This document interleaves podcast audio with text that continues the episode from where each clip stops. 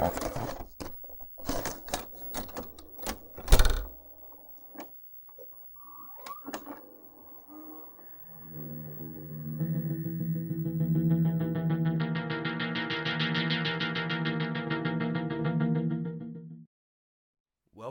once again, you creeps, to another episode, another installment, another journey into the macabre.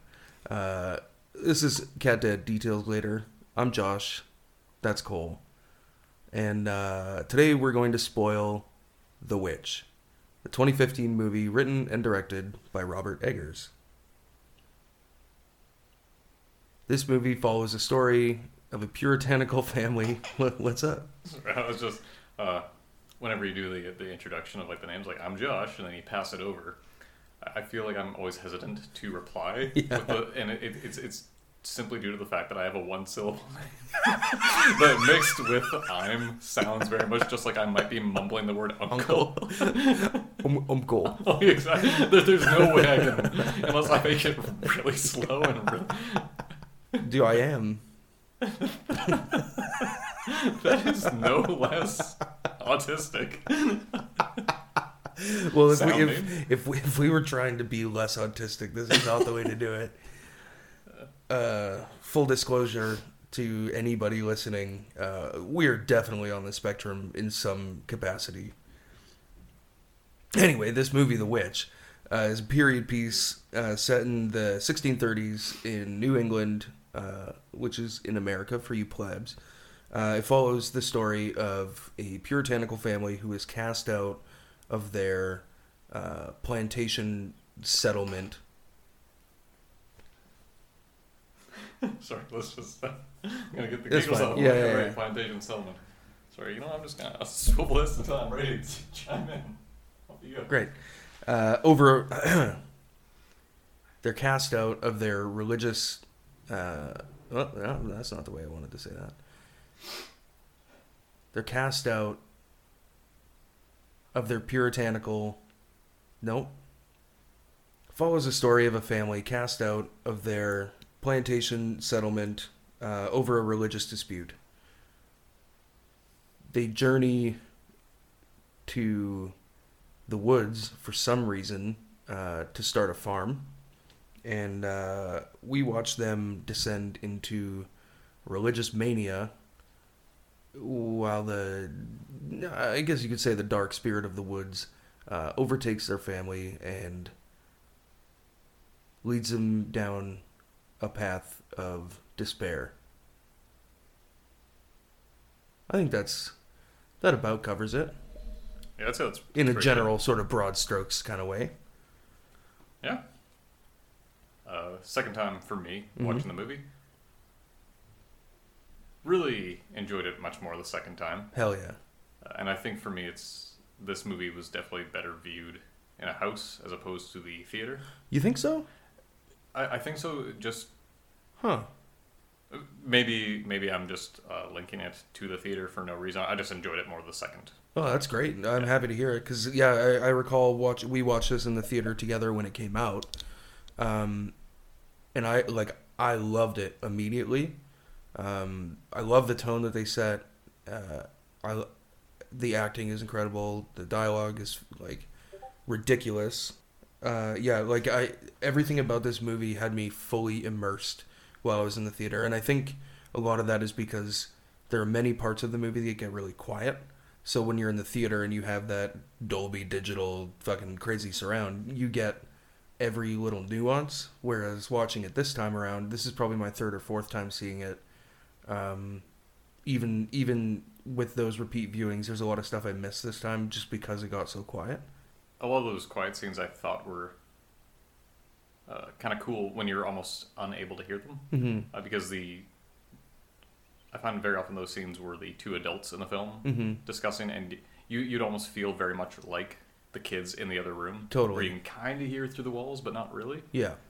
Uh, but yeah, I do think in the in the theater, I'm sure you got a bit more of the the full what's going on. Yeah, I get. Yeah, that makes a lot of sense because you're basically watching this from the point of view of Thomasin, um, this teenage daughter of the family, um, played by Anya Taylor Joy. Uh, I think this was actually her first feature film uh, debut. Oh, Uh, holy smokes. She knocked it out of the goddamn park. I'll tell you that much. Um, Yeah. Go ahead. No, just really good. Uh, small cast. Every single role was performed well, in my opinion. hmm Extremely impressed with the children actors because Hell yeah. especially like the really young ones because I, I guarantee at that age I couldn't have even comprehended the concept of acting and following those instructions. Yeah, and then they're they're delivering these lines uh, in a that are written in such an archaic version of English that like I mean I, I have a hard time even just speaking the language as it is, but trying with this jumbled up dost thou nonsense, which is actually super beautiful and it's all of it's delivered fantastically. Um, but yeah, like props to those little children. Uh, the um the fellow who plays Will Yeah, Ralph Ineson. Innocent. Okay, I, I was going to butcher his last name. It might be Einson. I don't know. I just assume it's innocent. uh, Innocent sounds pretty cool. The the opening bit of the film, you just hear his voice before anything else. oh yeah. his voice worked really well for the film. So did his face. Oh, every like one one thing like the the visuals, like the way in which they whoever did the costume design, hmm and I guess just the general of the makeup and everything, just making these people look the way that they looked was incredibly well done. Everything is miserable, which it would be living in 1630s America, especially when you've been cast out of a settlement and you are now you've come over from England with your young family and are now forced to live with just them and hopefully you can make it. The horror of that in itself is terrifying. Yeah, just the the structure of the film because they've got five kids. Yeah, two twins, baby Samuel, who's born on the farm, I think. Um, Caleb, uh, who's played by uh, Harvey Scrimshaw, which doesn't sound like a real name. Uh, and then Thomasin. Yeah, I think he's supposed to be like 10 or 11, something like that. Mhm, And then you add on to that the fact that everything in your life is infused with abject terror of going to hell because you are a puritan your puritanical christian family where everything is about god and everything about your life is a sin and unless you repent everything you do you're going to hell Whew. When they do set up their house, though, just uh, wherever they are outside the woods, Mhm. somewhere that's far away from the nearest settlement, yeah it looks like an oddly kind of peaceful and nice, simple life. It, which, in the woods aside, and sure uh, the events of the film, just the the general setting, like you know, these guys don't have a nine to five Yeah. or anything. You just your your only goal is to survive, which unfortunately in their situation is very difficult. yeah Having the children and It does kind of look like the dream, though. Like that's Yeah. what we. That's what I know. That's for me. That's what I want is to be able to go live in the woods or near the woods, and just have a small little self-sufficient homestead. Mhm. That would be incredible. Yeah, like in theory, it's it's one of those things that's always sounded really nice in my head, Mhm. and I think it is kind of cool that this film really touches up on so many of the struggles of that. Mm-hmm. Mainly, the, I'm pretty sure one of the biggest plot points is you kind of overhear the parents discussing how they're not going to have food over the winter. Yeah, yeah. Their crops are fucked. They're not catching any food, um, which is Which uh, which is touched on really greatly towards the climax of the film between Thomasin and William. Uh, but we'll get to that a little later. the uh, the other difficulties too, like they did a really good job of portraying all the hardships of living in isolation. Mm-hmm. especially for the kids too, because Thomasin's going through puberty. Figure that out. Uh, Caleb is clearly sexually frustrated because he's also around that age where the yeah, only he's starting to like have a sexual awakening, and the only people around him are his. family. Yeah, well, yes, but specifically his cretin of a mother, his demon of a of of of the twin siblings, and then Thomasin, who is really the only person who kind of shows him like compassion Mhm. and softness, and is also a babe. And you don't know what to do with that because you're an 11 year old puritanical Christian boy in the woods.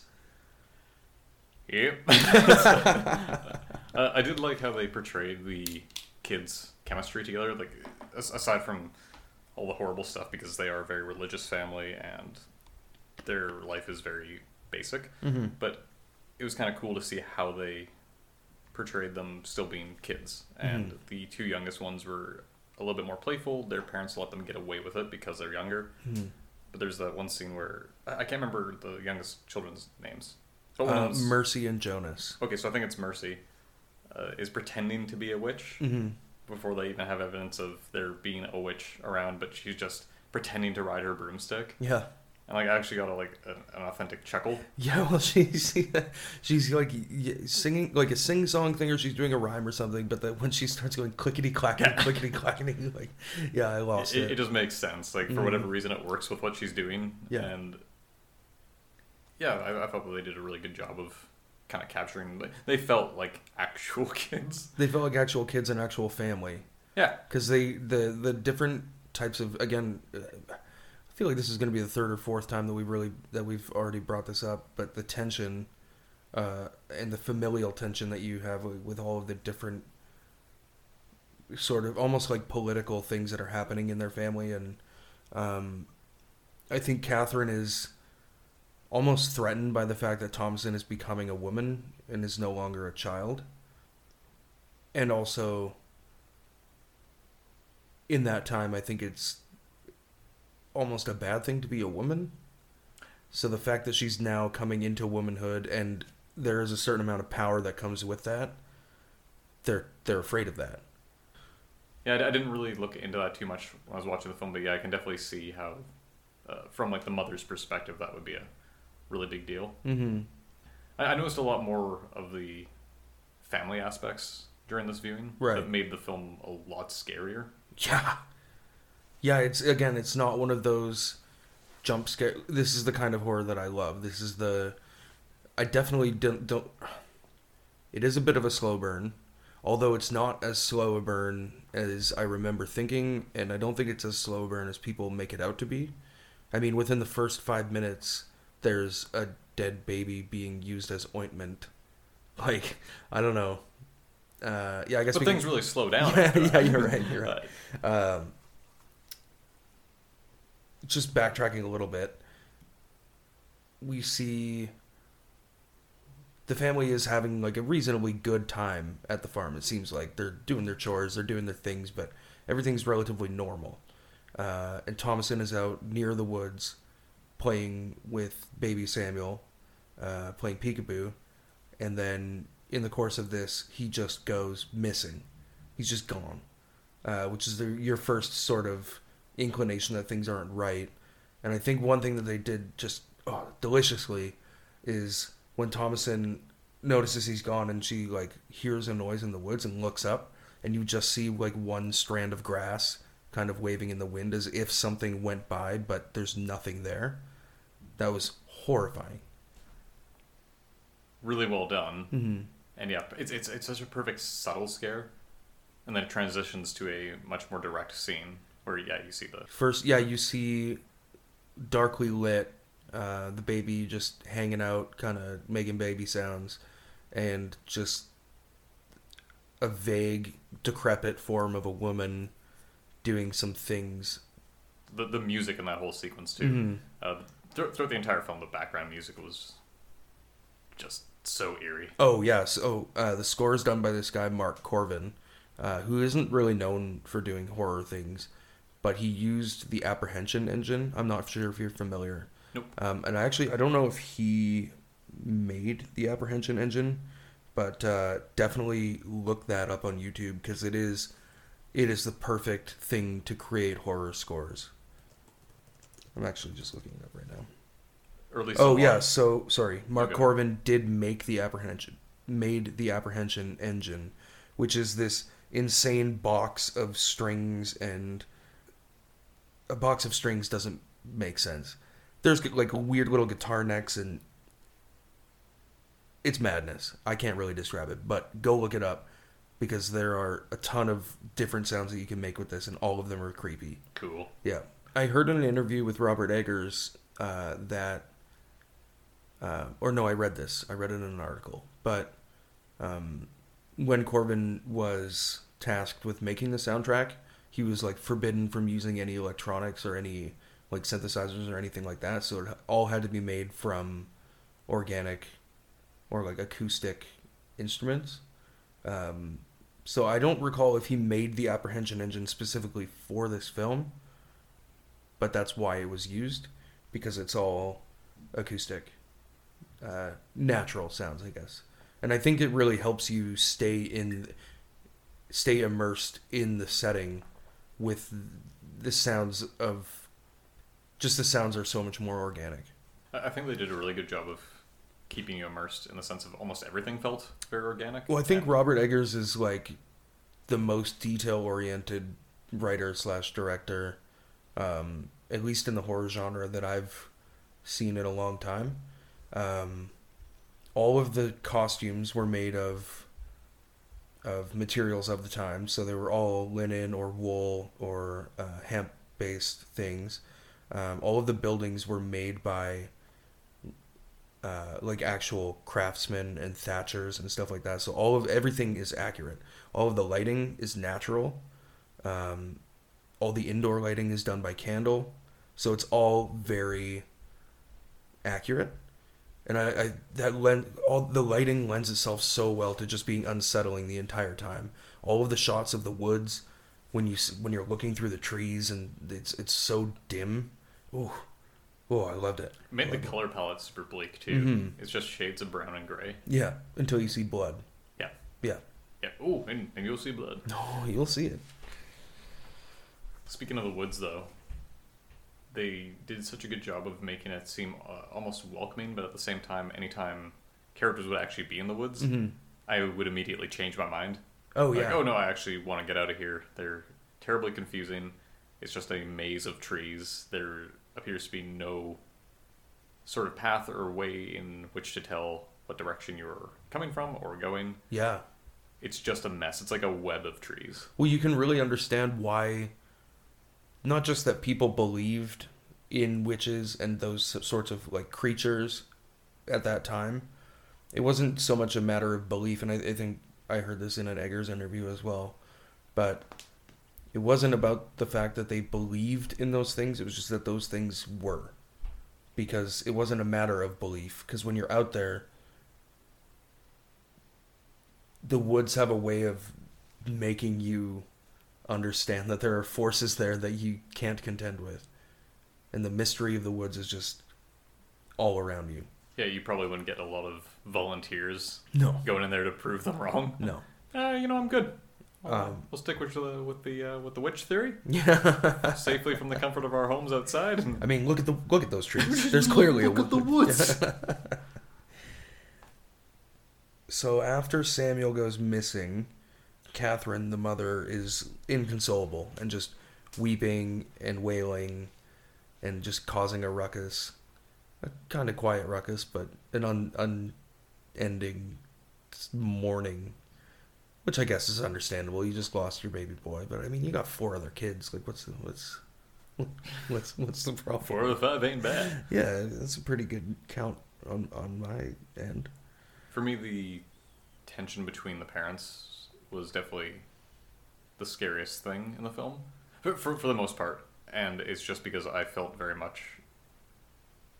I, I don't know how to describe it. It's the feeling of being a friend of one of these kids that was invited over, and then you're you're just awkwardly in these people's house Yeah, as a viewer while they're fighting and going back and forth about very serious, deep personal family issues. Mm-hmm.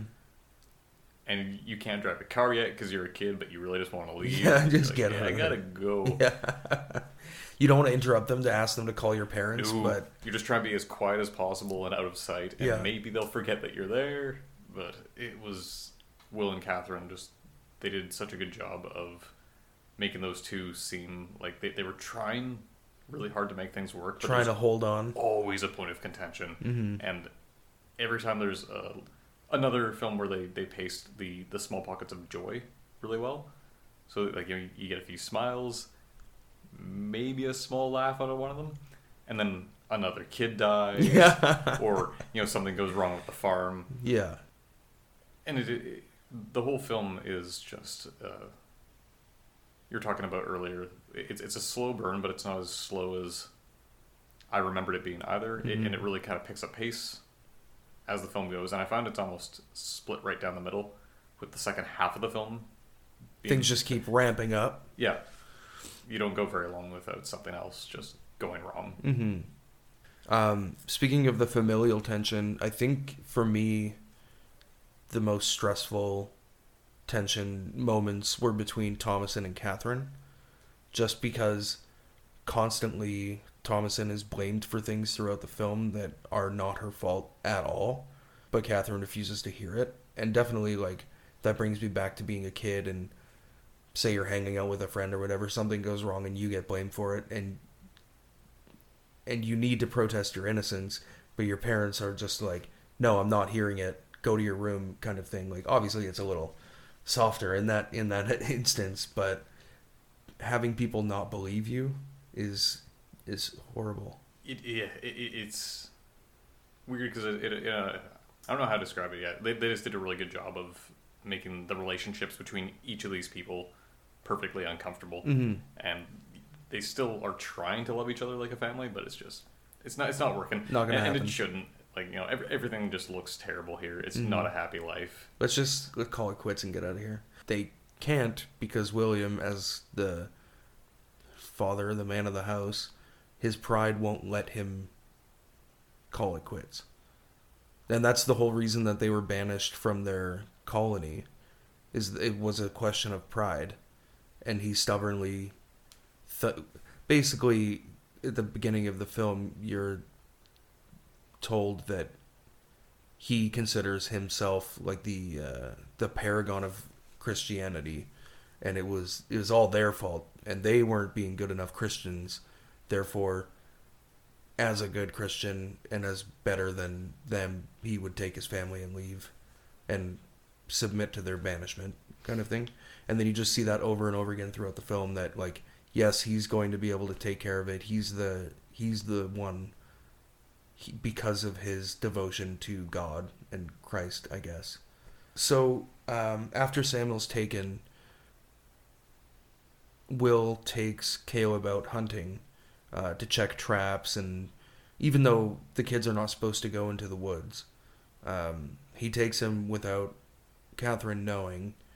Uh, and they have some like father son bonding time, and while they're walking, he's having Caleb recite some kind of prayer or something. I'm not really well versed in the actual tenets of Christianity or anything like that, but he's basically testing his son on his knowledge of I think at that point they're talking about sin or like what is your purpose as a person or what do you need to be forgiven for or something to that effect. Anyway, Caleb is dutifully reciting these things and then starts asking his father about Samuel and whether he's going to hell because he hasn't been baptized and is now gone and won't be able to be baptized. I don't think they know for sure that he's dead at this point. I don't even know if they actually technically ever know for sure, but they at this I think they assume he's been taken by a wolf, hmm so he's he's gone. Uh, but just Caleb's abject terror at the prospect of not only his brother going to hell, but also him. Um, it just made it so, hmm, so powerfully clear that the fear of God's wrath is just around them at all times. And just this poor kid who is raised in this environment who has all these questions, but he's being told not to question it. And that's just his his biggest fear in that moment is that they won't be okay. And the only two people that are kind of supposed to be your teachers or Hmm. mentors, whatever you want to call them, just both believe the exact same thing. Yeah. So you, you don't get any other opinions. There's no closure. There's, There's, no nowhere to go. no. And the other people that you can talk to are just as confused, if not more so, than you. But you have to look to them uh, for guidance. Uh, with Caleb too, like that kid, uh, holy smokes, great job of remembering his lines and because I think he had the most scenes as far as the children actors go with long sequences of dialogue. Yeah, And yeah, wow, holy smokes! Just back to uh, just 'cause, like the you'd have to see the movie to understand like how different the speech patterns are. yeah. I But I- couldn't do an impression of them. I, I yeah, and I don't you know I, I I can't help but feel like I'd be stumbling every fifth word. Mm-hmm. You, Well, we also are not actors. Of, of So course, there yeah, is so that. But you know, I mean, like it's uh, with this kid's age, you know, he clearly can't have more than ten years of experience under his belt. So Yeah, it's- no, yeah, you're right. Well done. Uh, so, uh, while they're out hunting, um, Will confesses to Caleb that he uh, bought the hunting equipment by selling Catherine's silver cup. And then later that night, Catherine notices that it's gone and blames Thomasin. And so this is just going back to the, when I was saying that she gets blamed for everything. This is the, one of the first examples of, and of course, it's understandable that Catherine doesn't trust her, considering she was the last one with the baby that is now gone. Um, we as a viewer understand that it's not her fault, but it, her, Catherine's mistrust is understandable. Um, but Thomasin adamantly de- denies doing anything wrong. Catherine won't, won't hear it, uh, and so you just like this the the tension between the two of them is it just constantly builds and builds and builds um, starting with kind of this scene uh, and then william doesn't do anything to rectify the situation he's just like let it go don't worry don't, like don't worry about the cup I guess so. Yeah, it's like her father's cup, but I, I can't remember if they went into further detail about why it was so important. i think it's just important because it's like the only thing other than her family that they have from england Yeah, and I guess she does express that she really doesn't like their new lifestyle, which fair enough. I mean, you'd be trying so hard to support your family, but just biting your tongue like, oh man, I want to get out of here. Yeah, I so bad. This place sucks. Man, honestly, even if they built their homestead like 500 meters further away from the woods, I think it would have been a little bit easier to take. But they're right on the edge there.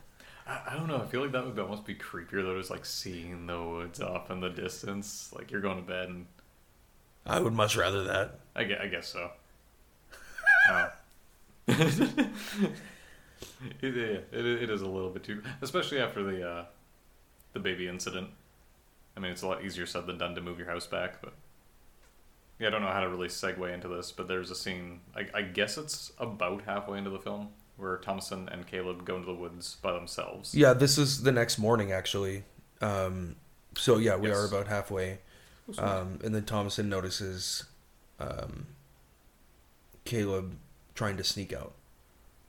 Yeah, I, I find like that's really the tipping point for the movie, because it seems like they're having some pretty good sibling time, Mm-hmm. and I can't remember exactly what happens if like the horse takes because sorry, Thomasin's on a horse, Yep. Caleb is not, and I think the horse gets spooked by something. So what happens is they come across a hare, and Caleb try like I think what you notice with him is that this whole time he's trying his hardest to become a man, and so having gone out with his father and gaining a bit more uh, confidence, um, he assumed like his impetus for leaving this morning is to go and check the traps and try and provide for the family. And while he's out there, he actually they do find things in the traps. They're finally finding food because at this point, uh, their hunting has been unsuccessful. Their crops are dying. They nothing is going right at the farm. So here's a bright little moment of like, oh shit, we're finding food, um, and then they see a hare. So he tries to get the musket going and then Fowler, the dog that's with them, takes off after the hare. Then Caleb takes off after Fowler, Mm. and then the horse starts freaking out and dumps Thomasin, knocking her unconscious. I think one of my favorite parts of this is, it's it's like super sad, but Caleb trying to whistle with his Yeah, fingers yeah. under his tongue, uh, trying like my heart breaks for this kid because he's just trying to do the right thing. He loses his dog, he loses his sister, he's out all alone, and he's just desperately trying to whistle, just because like I, I mean I can't do that whistle, but it's a manly whistle. Yeah, So it's another can- it's another pull it thing in the line of like him trying to be the guy. Mhm. Yeah, like he's seen his dad do it, and he's like, Mhm. "All right, let's give this a give it a go." And Yeah. yeah, I, I've like we were discussing earlier. I've never been able to successfully do that whistle myself. hmm I, I don't understand how it works. I don't get the physics. so yeah, it's I don't. I think I don't think my tongue's long enough or something. I don't know. So you need you need a longer tongue. But yeah, you definitely get a sense of dread just watching him alone in the woods and realizing that he's lost now. Mhm. Uh, and, but William ends up finding Thomasin Mhm. near the, the forest's edge. Uh, and we get the a transition to the film's sexiest scene, where Caleb uh, ends up, you know, finding a, a very nice, respectful-looking uh, young woman. I will pause you Yeah. just there. Uh, just before that, he stumbles upon the um, the like eviscerated corpse of his dog. Oh, yes. He's afraid and alone in the woods, and then finds the disemboweled body of Fowler. And then, yeah, geez, I really kind of don't. I feel feel guilty going back into this after that. Um, but it gets better. yeah, so yeah, like this this woman's almost got like a mature red, little Red Riding Hood image to her, and Hell yeah. there, there's a scene earlier in the film, just to rewind a little bit, where Caleb is kind of trying to glance down Thomasin's shirt. It would seem. Uh, I mean, we've all been there. sure. we, we've all tried glancing down on Thomasin's. Arrested. Um, um, Hey, she was 19, man. Oh, God. I'm sorry. Anyways, uh, so yeah, this woman is a very, uh, very appealing looking to like this this young kid. She's a buxom babe. Yeah, and uh, seduces him inward, which is one of the creepiest scenes in the film because that's another moment with the the background music is just building this slow, steady dread, and he goes in for a kiss eventually. Like she lures him in. Yeah. Well, with a rocking set of cans like that, like, I don't know how you look mean, away. uh, you finally have another option. Hey, this isn't my sister, and she's hot. like, let's get it. It, it was it was a scene where I was having a hard time not overthinking about the actor's job. Like, all right, Stacy, uh, you ready? Yeah. You know, like, what's my role? All right, so we uh, we need you to kiss this kid. oh, hold up. There's nothing illegal. No, no, no. There's nothing illegal about it. Just Um, don't touch that dick. But even kid, he just looked so uncomfortable. But he he's slowly going in for it. Uh, and then just that very old, like twisted hand, Yeah. kind of arcs behind his head, and then it cuts to black. Yeah, I think at this point too, like they get the kiss going, but it looks like the witch is like latched on to. We we concede that this is a witch because she's clearly pretending to be sexy, and then when she grabs with the gnarled hand, like bites down on his lips. I don't know what she's doing there, but I don't think it's anything good. Gross. Yeah, I can't, Okay. I, I can't. I, I'm just. I'm so focused on just. Uh, sorry, I can't remember like what really the. Yeah, I don't know what happens after that. Okay, so it cuts to black. Now we're back on the farm. Thomasin's home. She's distraught because obviously now she's gone towards the woods with two of her brothers, both of whom are now gone.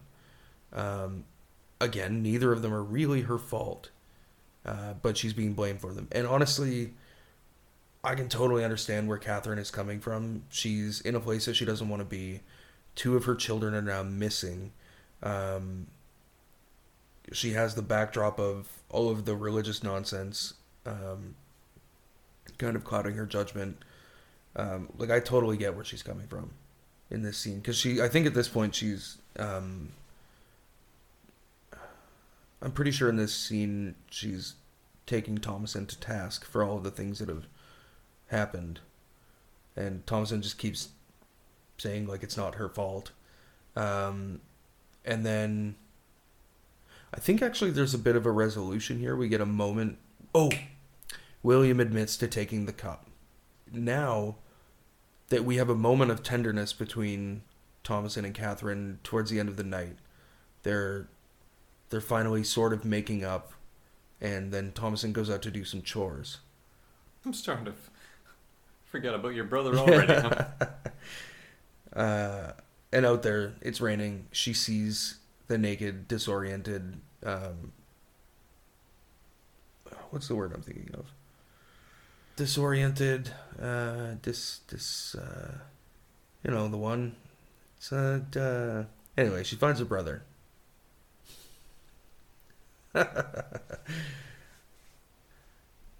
delirious. Ah, Delirious. He's delirious, guys. He's, he's out of his wits. Anyway, they get him inside. Caleb's home. yeah, like this whole bit of the film here is kind of like a daze for me because I like the the series of events that follow that. I think for me are the most tense in the movie mm-hmm. because I guess that they usher Caleb upstairs because he, he's very clearly unhealthy. Yeah, he seems ill. So they get him up in the top of the floor of the house, and uh, he's on a bedroll or something. And uh, I, I don't know how much there is between the scene. Uh, like, long story short, eventually the entire family's up there around him, and I guess that Mhm. they're all kind of coming to the conclusion that the, the best option is to pray for him. Right. Uh, and he starts getting very sickly and heaving and choking.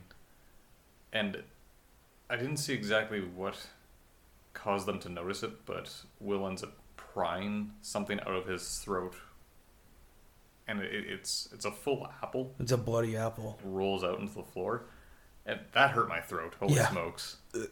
Yeah. let us get that out of there, sport. Uh, so at this point, I can't recall if we already said that they started to pray. During this, is we start to see things are like breaking down and getting really. Man, I have a hard time thinking of words. It's uh, you know, when things are uh, the action's getting high, frantic. Okay, things are getting frantic, and uh, Mercy and Jonas are accusing Thomasin of being a witch and Thomasin's saying, "No, I'm not a witch," and then the the uh, Catherine and William are saying like, "Shut the fuck up, let's let's pray." Uh, uh, Caleb is doing his uh, his we- he's saying a bunch of weird religious mumbo jumbo, and it's, it's building to a head, and then uh, the two twins say that they can't remember how to pray, they can't remember the words, and then they start they fall down like sick which is sick. uh, which is kind of dope because both of them have the most punchable fucking faces. I, sorry. Um. Anyway, family starts praying again. They they ignore the twins for a little while, and uh, then it's just Thomasin and William and Catherine around around Caleb. It seems that their prayers are working and all of a sudden he gets real gay for Jesus. Did you notice? Did you find that? Did you find that his last sort of hurrah of of things he just was got not like? going to be how I phrased it. Well, he got he got hella gay for Jesus, dude. Didn't he? sure. I have in my notes here. Caleb hella gay for Jesus. yeah. I don't know. He he got unusually happy. He did it. like th- that. Was kind of what I was talking about earlier, though. With just I was super impressed with that whole bit. Of, Mhm. uh, knocked it out of the park. He crushed that whole little dialogue on his way out. And yeah, yeah, he just spews out a lot of very religious stuff where he just with pure joy. yeah, sounds like he's trying to make his peace, and then just falls down, and uh, they find out very quickly that he is indeed dead. Yeah. And at that point, the movie just got so much worse, and it's you know everything's already. Well, I mean the movie's good, but things it for the characters get worse. yes, Yeah. it's the way in which I, I can't remember exactly what Thomasin does to incentivize it. I hope that's the right word I'm using here. Uh, but Catherine just snaps at her, hmm and it's just so violent and scary, and very understandably getting out of the house. Uh, Thomasin does. Thomasin. Yes. And then William kind of chases her out. Right. They have a little bit of a clash, and he ends up just completely. His, his mental state just disintegrates. Well, this is like at this point, he's just trying everything to question her and, and make certain that she's not a witch. because he's like, I didn't raise no fucking witch. And then Thomasin comes back at him and is like, You can't hunt, you can't farm, you can't do shit. Your two sons are dead, and just like brings up all of his failures, which totally fly in the face of the pride that he carries in himself and in his abilities, which he obviously doesn't have because he can't hunt. His farm sucks. He's he's ruined his family's life basically. Yeah, they they have like a real uh, you got served quality front end scene, and uh, And he's just like, "Shut up." well, I, I like that he's Shut up. The, the best he's got is basically just the uh, the old school police officer approach. Like you know, if you're a cop, you got to tell me. Like you're not, you're not a witch, right? and yeah, that that really does push him over the edge. And then the, the, I, I think that there's a scene shortly after that where they go back home, and he's just completely fed up with everything. But he grabs one of the youngest children, Oh yeah. and that's kind of the point where you're like, oh, okay, this this guy's done. Right, because they're unresponsive after falling down ill Mhm. when they couldn't remember how to pray. He basically goes up to them and is like, "Stop fucking around! Like, wake up!" And they're both totally out. And then he grabs the one of them. I think it might be Jonas, and like holds him in like an Undertaker choke slam position. and then the kids wake up. So I don't know if they were actually fooling the whole time or not. I don't trust them. Those kids suck. No, it's it's hard to tell because throughout the entire film, obviously, you know, there's more to, more than meets the eye, Yeah. and uh, especially with once again more backpedaling here, Mercy uh, continuously discusses with Thomasin about conversing with the family goat. Yeah, Black, Phillip. By the end of the film, you know, you start questioning like, oh, maybe maybe this kid had some you know fuel, something to back up her behavior. I do like how throughout the majority of the film everything is very ambiguous. You can't really tell what is real and what isn't. Yeah, they save everything for that that, that final punch. Anyways, it this whole shabacle results with Will violently throwing the children into the the goat pen, Yeah.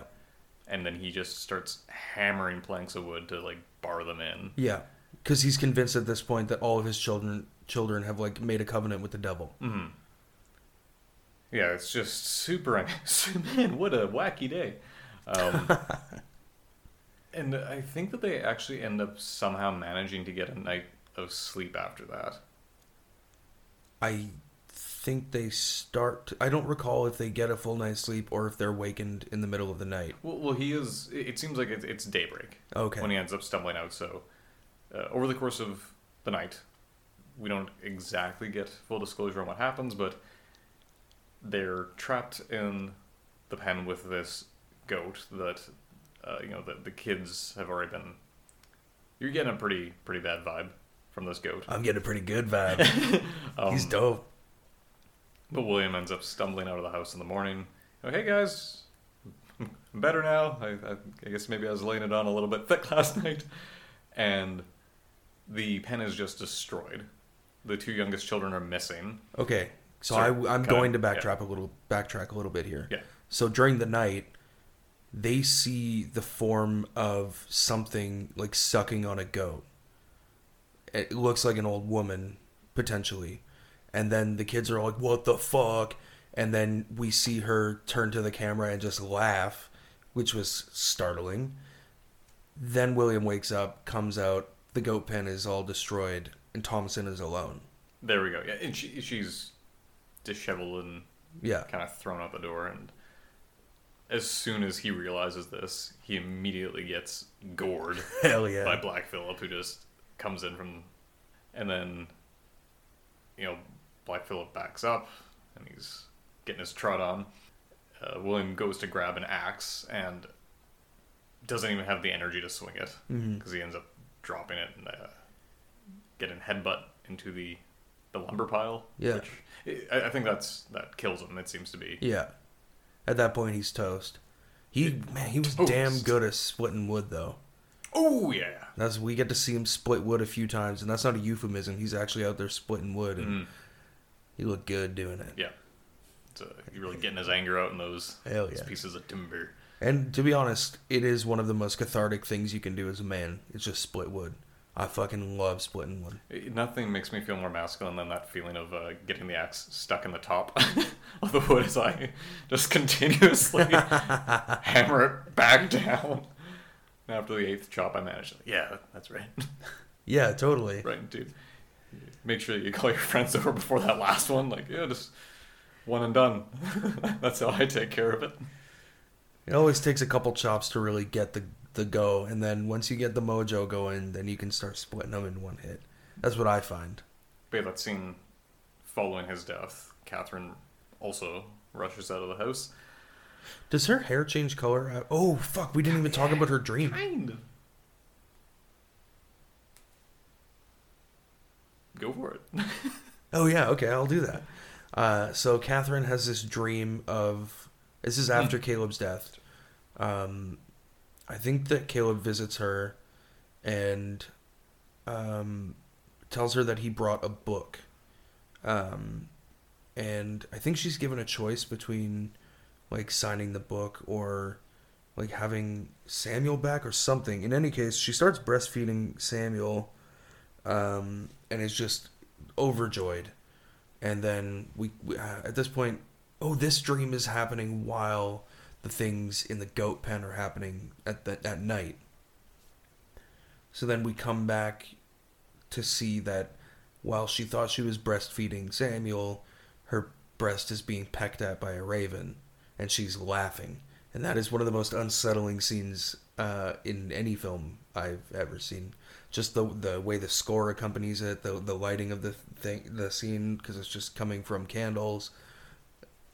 Dreadful. yeah, I didn't didn't like that one bit. And Yeah. it's, it, I mean, I guess you know, I'm sure the the witchcraft has a lot to do with it, but I'm just like like who who let this guy in the house? And it's Which guy? the the raven. Oh yeah, So that was probably the devil. Yeah, ex- exactly. It's uh, just yeah, it's such a gross visual, and I think that like kind of ends up transitioning into a scene where she's in bed, and you Mhm. can just see like the blood Yeah, through her shirt, right. Yeah, and yeah, her face is so horrifying, and the the whole thing is just yeah, like that. That's such a disturbing visual, like the the laughter and everything. I, I also have no idea how they shot that scene. uh, we can. Uh, what do you mean? It, it just looked very. Um, I'm, I'm gonna go bold and say that it wasn't done practically. Like, yeah, they actually got a real raven to just. What might surprise you is that not only did they get a real raven, but they did it in one take. Huh. Isn't that crazy? That that is. Out of all of the animals that are in the film, the raven was the best actor out of out of, of them all. It did. I'm not surprised. It well, yeah, they're pretty smart. The Corvid family is my favorite family of birds, but we can get into that another time. Um, but I'd also like to take this time to note that Kate Dickie, who plays Catherine, um, you'll probably recognize her from such films as not a film at all, Game of Thrones. She plays Lysa Arryn. Uh, she's got. She is a fantastic actor, actress, however you prefer. But she is so perfectly suited to be an unhinged, crazy woman. Yeah, I. I she just has that face, and she's so perfectly suited for those roles. Well, it was interesting because I saw her for the, for the first time today before we watched the movie. I watched an interview, Hmm. and yeah, she seems wonderful. She's so delightful. Oh and yeah, cheery, and she is so good at portraying someone who is just completely off the deep end. yeah, She she's got a formula. It works. yeah. Big Um, bravo to that. Yeah. So yeah, ma- did a very good job of making me feel incredibly uncomfortable just with her eyes. hmm On that note, the eventual scene or fi- final scene with her and Thomasin. Yeah, You know, she walks out of the house morning after the whole ordeal with the Raven, and she now sees her husband dead, her last children missing, aside from the one that she gets along with the least. yeah, And they end up getting to like a physical confrontation, which that this is like the point in the film where you're really starting to think of you know like trying or not these guys they're, they're really not great parents. no. Just you know this is None of this is a good who knows what. situation. All of it is terrible. But yeah, I, I think it results in like she's trying to choke Thomasin to death. Yeah, I think so. They get into a physical altercation. Catherine is blaming Thomasin for everything, which honestly is totally understandable considering she seems to be around when anything goes wrong. She's got real like Charlie Brown syndrome. So she's attacking her. Um, I think it's just like in the heat of the moment, she starts just verbally harassing her, and then it just builds and builds, and then she starts physically attacking her, gets her on the ground, and is choking her. Thomasin hits her once with a rock or something. I think it's a little knife of sorts, because she ends up cutting her face. Right. Uh, right. Oh, and then she drops it, and then mom's in choke mode. Um, Yeah, but, like when she starts going for the the choke, and like it looks like she's actually uh, attempting to extinguish her life. Thomasin grabs the knife again and just starts hacking at her face, which is Mm-hmm. I like I like how they shot that too, where she there was no like perfect angle. You don't actually see the knife go in or anything. She just weakly like with last ditch kind of strength attacking from the side, and it's enough to get her off. Yeah, and you, you just see like the blood trickling down, which was really well done. Mm-hmm. Yeah, and then she kind of does her little cathartic mosey into the house, Mm-hmm. takes a load off. It's been a been a hard day. Yeah, she takes off her dress and leaves her shift on, uh, which is like an underdress for Mm. those who don't know fashion. uh, takes a seat at uh, a table and proceeds to like fall asleep. Because yeah, the, the next scene appears to be quite late at night. Mm-hmm. The witching hour. Ah, yes, but of course. I don't know how it Oh, okay. that. If you want to. So, uh, while in, while she, when she wakes up, uh, I think that Black Phillip's in there with her. I'm a little foggy on this because I was actually taking notes as we were watching this, but oh, she calls on Black Phillip to talk with her because she hasn't heard a voice from him at all. She doesn't even know if he actually was speaking to her siblings, but at this point, she's kind of starting to accept that reality. And just as she's about to give up hope, she hears a whispered man's voice. And I believe that Black Phillip then uh, transforms into the form of a man. You don't really see it fully. He's just always kind of behind Thomasin and whispering to her and asking if thou would like to live deliciously. She signs her name. Oh, yeah. She's like, I don't know how to write my name because he offers her a book. Hmm. He's basically offering her power if she'll just sign her name. She doesn't know how, and he's like, "I will guide your hand," and uh, that was pretty fucking rad. Pretty cool. Yeah. Sounds pretty appealing. Sounds good to me. I I have nothing to lose. my family's dead, and they didn't like me anyway, and I'm alone on this farm. So uh, I'll see what you got. yeah, I don't really like corn that much. uh, so she signs her name, and uh, I think she starts to hear the sound, a bunch of sounds coming from the woods. Yeah, it's it's pretty harsh transition, but because she ends up strolling naked. Black Phillip tells her to take off her shift. Hell yeah. Also, hell no. I think at this point she's supposed to be under 18, so that's not cool, Satan. Whoa, hold up. In any case, she gets naked as hell and then starts uh, walking off into the woods, as I think you just said. We're, we're just about at the end scene of the film here. She comes across this coven of witches chanting and doing weird contortions around a bonfire. And the first few times I'd seen this, if it had just cut to black as soon as you see her approach the fire, uh, the witches are doing their ceremony. The camera pans back to Thomasin's face.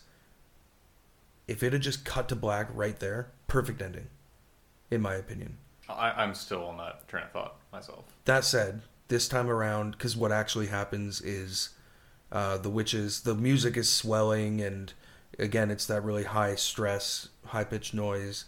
Um, the witches all start levitating.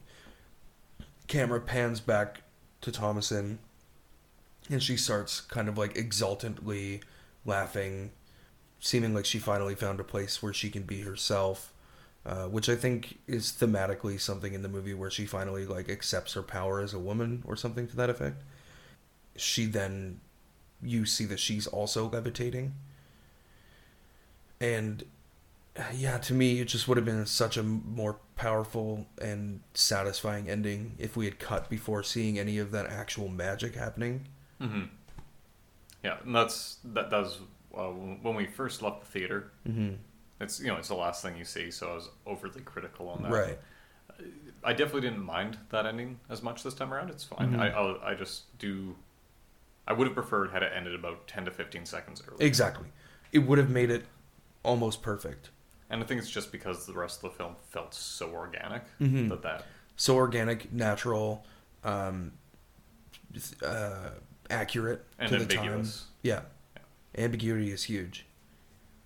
Yeah, and I, I I suppose you could argue that the Black Phillip scene near the end is where that breaks, but you don't really see anything, and Mhm. it could be left uh, to assume that that's all in her head, Yeah. whereas the final shot's a little bit more direct. Exactly. But yeah, overall, good a good slow burn with a nice subtle sense of dread. That's a good summation. Yeah, I'm, I, it's it's beautiful. Um, I love the setting. Um, once we start talking about the lighthouse, which is the follow up to this film that Robert Eggers did, I imagine we'll talk about it down the road because technically I'd consider that a horror movie and it's fucking rad. So we'll get there. But um, yeah, he the the fact that this is his directorial debut for a feature film debut. Uh, he just fucking nailed it.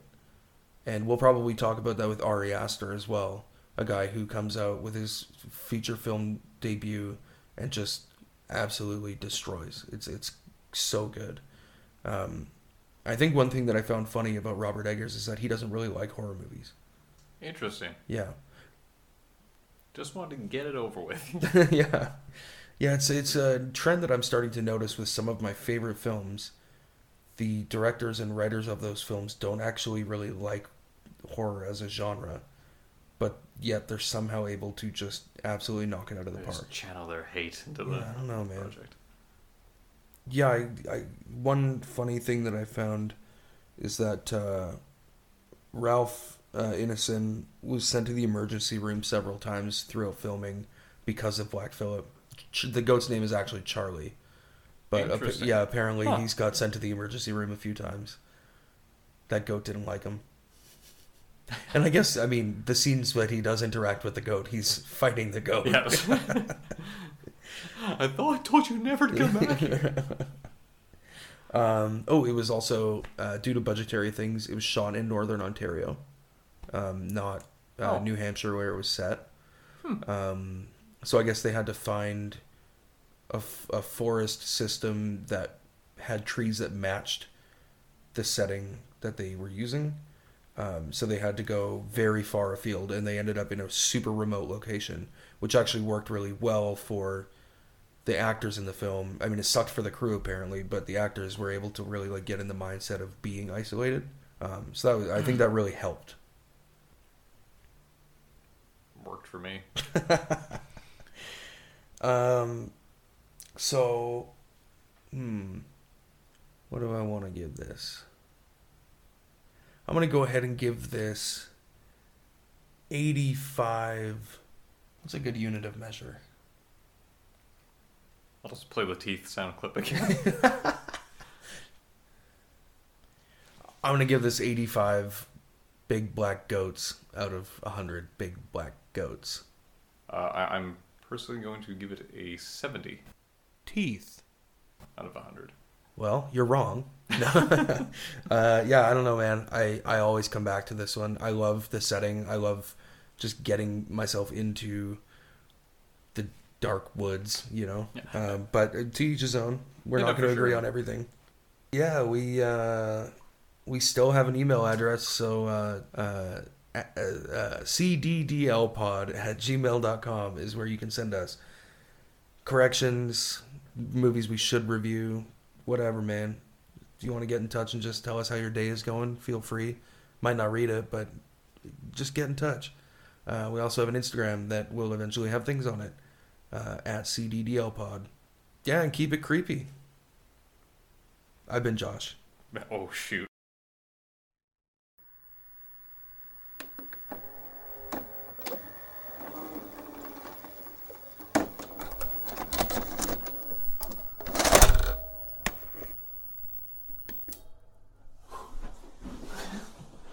see what we get.